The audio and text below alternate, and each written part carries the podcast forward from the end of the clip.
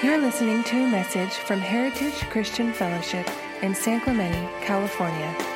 For more information, go to heritagesc.org.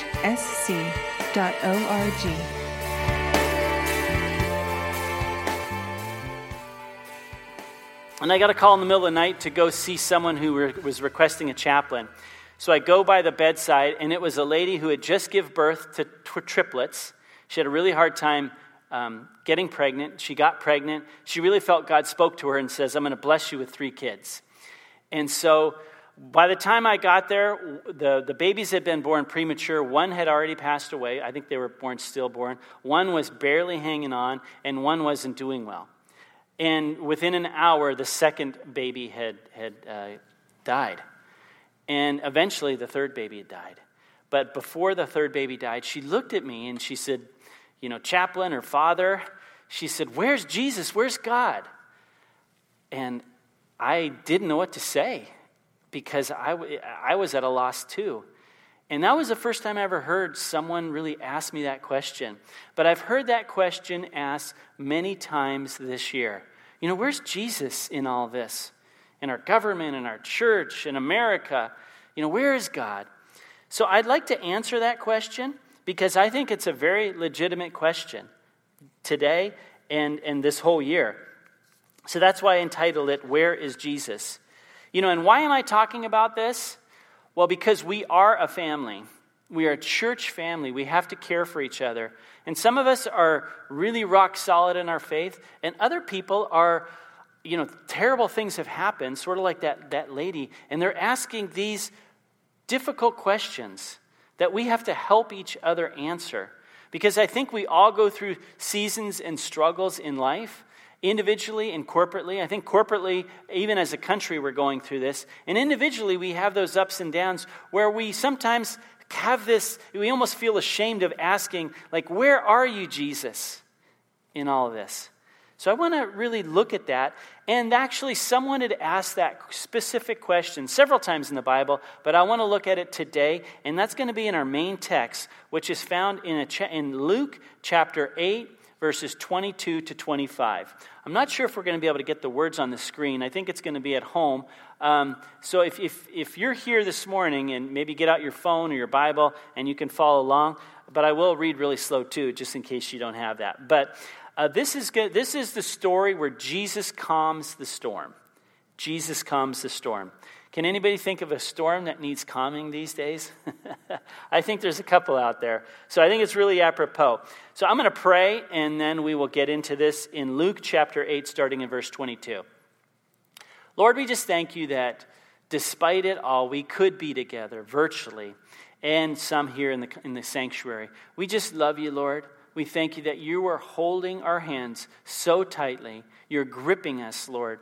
Even when sometimes we don't, we, we can't sense it because of different circumstances. Lord, we know that you are with us, that you are gripping us. And Lord, as we wrestle with this question, where you are, I ask that you would give us peace and assurance exactly where you are right beside us. We love you, Lord. We bless you. And we, I pray for everybody who's hearing my voice right now. In Jesus' name, amen. So, Luke chapter 8, starting in verse 22, it says, One day, Jesus said to his disciples, Let us go to the other side of the lake. So they got into the boat and set out. So, this day was going to be just like any other day. Um, Jesus had had a long day. He did some teaching. There was a lot of crowds around him. And they probably felt that somehow their, their mission where they were was finished. So they were going to go on the other side of the lake. Simple. And up to that point, the disciples had witnessed so many amazing things healings, deliverances, amazing teachings. And, you know, the disciples, probably in their mind at that point, were thinking, you know what? Jesus is the Messiah, and I bet you he is going to establish his kingdom on earth through this guy, uh, uh, Jesus, and it's going to be like David, it's going to be Solomon, and we're going to be a part of it because everything had gone according to plan, and they were probably predicting amazing things, and they said, you know what, we're going to go to the other side of the lake, and great things are going to happen. And they had probably went on that lake many, many times before and never, ever had a problem. And that's kind of, I was sort of like that last week. We were here at church Um, we had met inside for this, that was the third Sunday in a row. Lots of people started coming back. You know, we felt like we had this sense of momentum. We, we baptized a couple weeks ago. Ileana gave her testimony, and it was just amazing. And it was like, wow, God, you're doing stuff. And, and it's almost like we're seeing the other side of the lake, and we're thinking, you know what, God, we can't wait to get there. And we thought, you know, all we have to do is sort of get on the other side of 2020. You know, like that lake is kind of 2020, and if we just get on the other side of it, we're going to be good. Anybody else been thinking that? You know, hey, we're, we're making momentum. And then, so let's continue in that uh, verse. In verse 23, it says, As they fail, as they sailed, he, Jesus, fell asleep. You know, Jesus had been teaching all day. The crowds were around him. Everybody wanted a piece of him because a lot of people, if you just touched Jesus, you would be healed. And he was teaching. He taught the parable of the sower, the mustard seed, some of his greatest teachings ever. And they probably thought, you know what, we're just going to let Jesus sleep because when we get to the other side, you know, he's going to need to be rested. So let's just let Jesus sleep. And those guys were experienced sailors anyway, they had it all under control. So, you know, they, they were just looking forward to getting over this and getting to the other side. So let's move on. It says, As they sailed, he fell asleep. And then it says, A squall came down on the lake so that the boat was being swamped and they were in great danger. This, this account is also found in Mark, and in Mark it said, all of a sudden, a squall came down. Out of nowhere, a squall came down. All of a sudden. How many times, I, I, I think back and I think, you know, how many times have I said that this, this year? All of a sudden. So many things have happened that we didn't expect. This time last year, we weren't predicting anything. We thought we were just going to have smooth sailing. But all of a sudden, our church leadership is thrown into disarray after years of stability. All of a sudden, a worldwide pandemic hits us. All of a sudden, our basic freedoms are curtailed by the government in order to fight it. All of a sudden, truth is really hard to figure out these days. All of a sudden, there's civil unrest, division, Actually, I talked to a fifth grade teacher this week, and she was uh, in, a, lesson of government. She got all her kids really active in the election, and they actually voted with each other. Um, and on, and, and, on election day, the class voted for, for the two candidates. And actually, afterwards, two of the kids got in a fight because, over who candidate they wanted.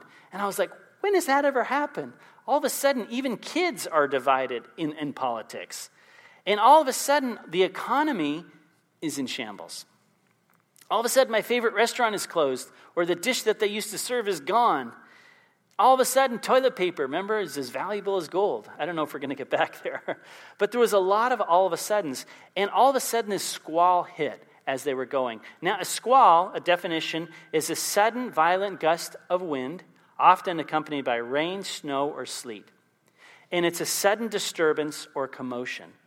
And as a nation, we are in a squall. We've never seen this before, at least in my lifetime. It's kind of scary. And sometimes I feel like, Jesus, are you sleeping on the job? Don't you know? Don't you see this? What happened? Why did you let three people in last week who had COVID? I mean, don't you know we would have to shut down the service and have mostly a virtual service? I mean, Jesus, where are you? And that's kind of what the disciples said. Let's look in, in Luke 8, in verse 24. It said, The disciples went and woke him, saying, Master, Master, we're going to drown. Can you relate? Have you ever had those circumstances where you look at Jesus and say, Jesus, you know, I've been bobbing, I'm going to drown. This is, this is it. And, and these guys were experienced sailors. When they said, We're going to drown, it was a pretty good likelihood that they were going to drown because this is what they did for a living. They knew what they were talking about, which is kind of scary. And me being uh, new at this, new at the, at the, at the, the as the lead elder lead pastor, um, I've reached out to more experienced pastors just to glean on them. And you know what's scary? Is these experienced guys, they're saying the same thing. They're kind of scared too. They're like, you know what? This might take us all down. This might take the church down. I mean, it's kind of scary. It's like we're going to drown. And this isn't just novices, these are experienced people saying this kind of stuff. But it's also interesting to note how quickly the attitude of the disciples changed. How quickly their attitude changed. Because really, the disciples have been following Jesus for a while, and they've only seen amazing things. They saw Jesus heal a leper. A leper, a guy born where his body parts were falling off, and it's highly contagious, and he was shunned. But they saw Jesus heal that guy. They saw a guy who was a paraplegic. He couldn't walk, he couldn't do anything. They saw him heal that guy. They saw uh, when they went into Peter's house, Peter's mother in law was sick with a fever. And they saw Jesus go over, command the fever to leave, and she was healed instantly. And it was like all this stuff. Their faith was being built. And then the, Jesus was winning the debates with all the Pharisees, all the religious people. And, and he did a lot of stuff. There was nothing that Jesus couldn't do. And then they were sitting and studying under Jesus. Actually, earlier in that day, Jesus was teaching the parable of the sower, according to the scripture. Remember the parable of the sower? Jesus was saying the kingdom of God is like a farmer going throwing out seeds. And he talked about four different types of seeds, and only one the seeds would grow. And then he gave the interpretation. And in fact, it's interesting. He talked about one type of seed, and he says some of the seed fell on rocky ground, and when it came up, the plants withered because they had no moisture.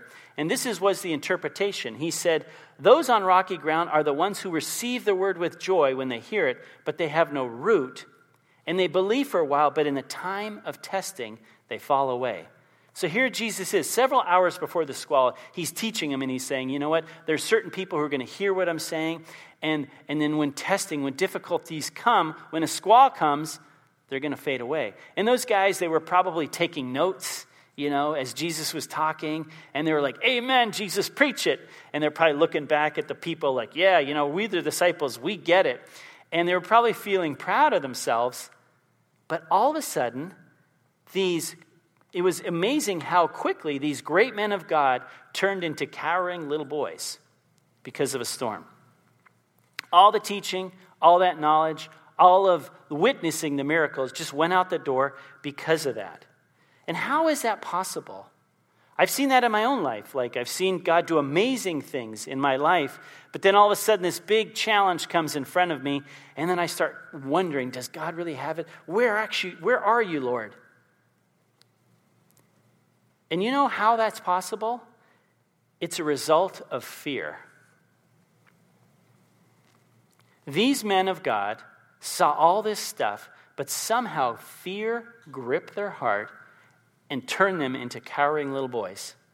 See, when fear grips our hearts and mind, we lose perspective. What is logical goes out the window when we're overcome with fear. What they knew, that Jesus is Lord and nothing is impossible with him, just left because of fear. And when we're overcome by fear, a couple things happen. We lose trust in God. When we're overcome by fear, we make circumstances bigger than God or Jesus. We lose our peace. We value, we value temporal things over eternal things. Remember Paul? He said, To live is Christ, but to die is gain. And he wasn't even scared of death. But when we have fear, we just hold on to the temporal things so strong. And we, we forget that what we need to hold on to is eternal things. And we see through the eyes of the world, not through the eyes of the kingdom of God. And when we're gripped by fear, it's very difficult to hear God. Actually, Kathy Greer said that last week. When you are overcome by fear, it's really hard to get perspective and hear from God. And honestly, we become ineffective Christians when we are overcome by fear. But in the Bible, we are constantly reminded not to live in fear. Because fear is actually very human, and we all struggle with it. It's interesting how that works. And you know, it's interesting. I looked up the term fear not or do not be afraid in the Bible. Fear not or do not be afraid is mentioned 365 times in the Bible. And I don't think anything in the Bible is coincidence. And 365 is every day of the year. And I think we almost have to remind ourselves every day of every year to fear not or not be afraid. especially in these kind of days. Isaiah 41:13 says, "For I the Lord your God will hold your right hand, saying to you, fear not, I will help you." And I think we need to hear that. Let me repeat that. For I the Lord your God will hold your right hand, saying to you, fear not, I will help you. And it almost feels like we have a spirit of fear that's been released worldwide. You know, I almost think the fear of COVID is worse than COVID itself. I mean, there are people dying and it's, it, it has terrible tragedies, but the fear of it is almost equally as bad and paralyzing. But, but the Bible says in, Tim, in 2 Timothy 1 7 that God has not given us the spirit of fear, but we are to have uh, a, we are supposed to have a, um, a mind of power, a, a spirit of power, love, and a sound mind or self control. Let me read that again. God has not given us a spirit of fear, but He's given us a, a spirit of power, love, and a sound mind. And that just like the disciples needed those three ingredients power, love, and self control we need those today. And then the other version, uh, we were reading the, this version of the storm in Luke. It was also mentioned in Mark. And in, if you read in Mark, it says this version when, when they went and asked Jesus in Mark 4:38, Jesus it says uh, Jesus was in the stern sleeping on a cushion. The disciples woke him and said to him, "Teacher, don't you care if we drowned?" And have you ever looked up to heaven things aren't going your way and say, God, don't you care? And it's actually a dangerous question because the Bible says God is love. And for God so loved the world that he came to this earth. God does care about us, he loves us. But sometimes when fear grips our heart, we even doubt that God loves us. And we look and we say, Don't you care? But his love is unfailing. And even when he disciplines us, he does it because he loves. He loves us. At every aspect, the Lord loves us. The fact is, Jesus loves you, no matter what the circumstances. Now, I want to just take a quick tangent here. If you're kind of new to Christianity, if, if you are just kind of tuning in or you're maybe here, you don't know why you're here, but maybe you have never had a relationship with the Lord. You know, you've heard about Jesus and you've never surrendered your life to the Lord. Um, but oftentimes, God allows people to go through storms to kind of shake their world and to, to get you off, off your own life and to make you wonder what it's all about. Well, Jesus came to die for us that we might have a relationship with, with, with God. Because we were born into sin, and Jesus died on the cross to take away our sin, and we, we surrender our life to Him. When we ask the Lord to forgive us, He will, and He'll live in our hearts, and He will be uh, the King of our life, and that's called salvation. So, I, you know what? Maybe today is your day to accept Jesus, to have Him live in your heart, and maybe your world's being shaken and you're kind of looking for answers, well, the answer is Jesus. So, you know what? Before, I, I still have more to talk about, but before I do, I just want to say if that's you, if you want to follow Jesus, if you want to accept the Lord in your heart, we're just going to do a quick prayer here, and, and you invite Jesus into your heart. Can we do that? All right, let's bow our heads. Just repeat after me Lord Jesus, I want to follow you right now. I'm sorry for my sins. Please forgive me and come into my life, and I surrender my life to you. Be the King and Lord of my life. In Jesus' name, amen. Amen. Well, let's finish the story. In Luke chapter 8, verses 24, it said, He, Jesus, got up and he rebuked the wind and raging waters, and the storm subsided and all was calm. And then, you know what? if, if it was like my kids and my kids were all scared and they're like, come on, dad, help me. And, and something was wrong, I would go and I would like, you know, hug them and make them feel good. But Jesus didn't do that. He was actually kind of mean, kind of harsh. It almost appeared to be mean. In verse 25, he says, Where is your faith? And then in Mark 4:40, the other version, it said, He said to his disciples, Why are you so afraid? Do you still have no faith? Sometimes we're looking for Jesus to coddle us And, and he does, and he comforts us. But sometimes he needs to rattle our cage a little bit too. And he's like, Why are you so afraid? Where is your faith? You know? And these guys, though, it, it, felt a little mean because these guys were experienced sailors. They knew they were in danger. It was very human. But we are fickle people. Fickle means like we change our mind depending on our circumstances. Like we tend to be like the world and we view life according to the circumstances around us. When there's calm seas, the, this Christian walk, Jesus is amazing and God is good. But when a squall or a storm hits, like, where are you, God? No wonder Jesus got a little mad. And you see, you can be in church you can hear the most amazing teaches. You can see miracles, signs, and wonders. You can know the Bible. And, but when the storm comes, you really need faith. It kind of divides the men from the boys. In 2020, we need faith. This week, we needed faith. Today, we need faith. Tomorrow, we need faith. What is faith? Well, in Hebrews 11:1, that's probably the best definition. there's, two, uh, there's two versions of it. The first in the NIV, it says, Now faith is confidence in what we hope for and assurance of, of about what we do not see. And I love that the version in the message in Hebrews 11 1, it says, The fundamental fact of existence is that this trust in God, this faith, is the firm foundation under everything that makes life worth living. It's our handle on what we can't see. Essentially, faith is seeing and trusting God even when everything around us seems like it's a storm or a squall out of control. And our faith right now is being tested more than ever. And the question is are you going to have faith and believe God or not? Are you going to have faith and believe God or not? And I really felt to challenge you this morning is to fear not, but to have faith. Well, let's finish the story of this story in Luke 8 and, and let's see what happened. It says in Luke 8 25, it says, In fear of ama- and amazement, they asked one another, Who is this? He commands even the winds and the water, and they obey him. So this was added to the list. They saw healings, they saw deliverances, they saw all kinds of stuff. And then it goes a step farther. Even the winds, the elements themselves, obey Jesus. Well, How amazing. And it says, in fear and amazement. Before Jesus spoke, they feared the storm. But after Jesus spoke, they feared God.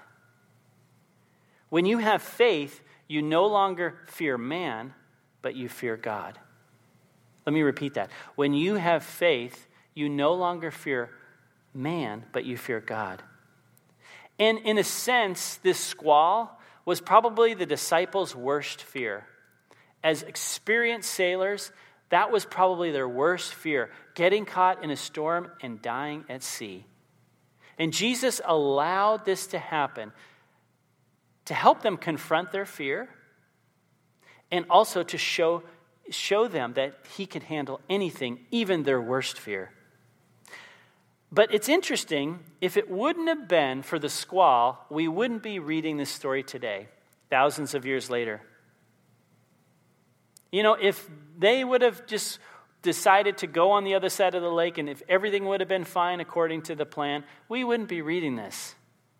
There would be no fear and amazement. But because of the storm, because Jesus was demonstrating his faithfulness in their worst fear, we're reading this.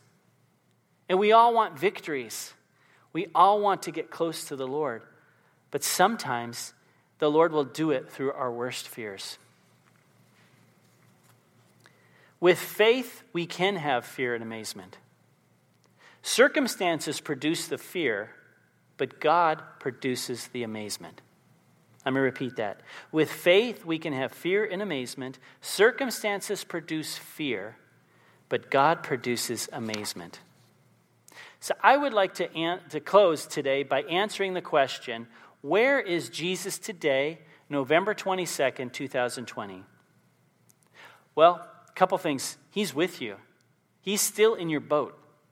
He's in your boat no matter if you are experiencing your worst fear ever.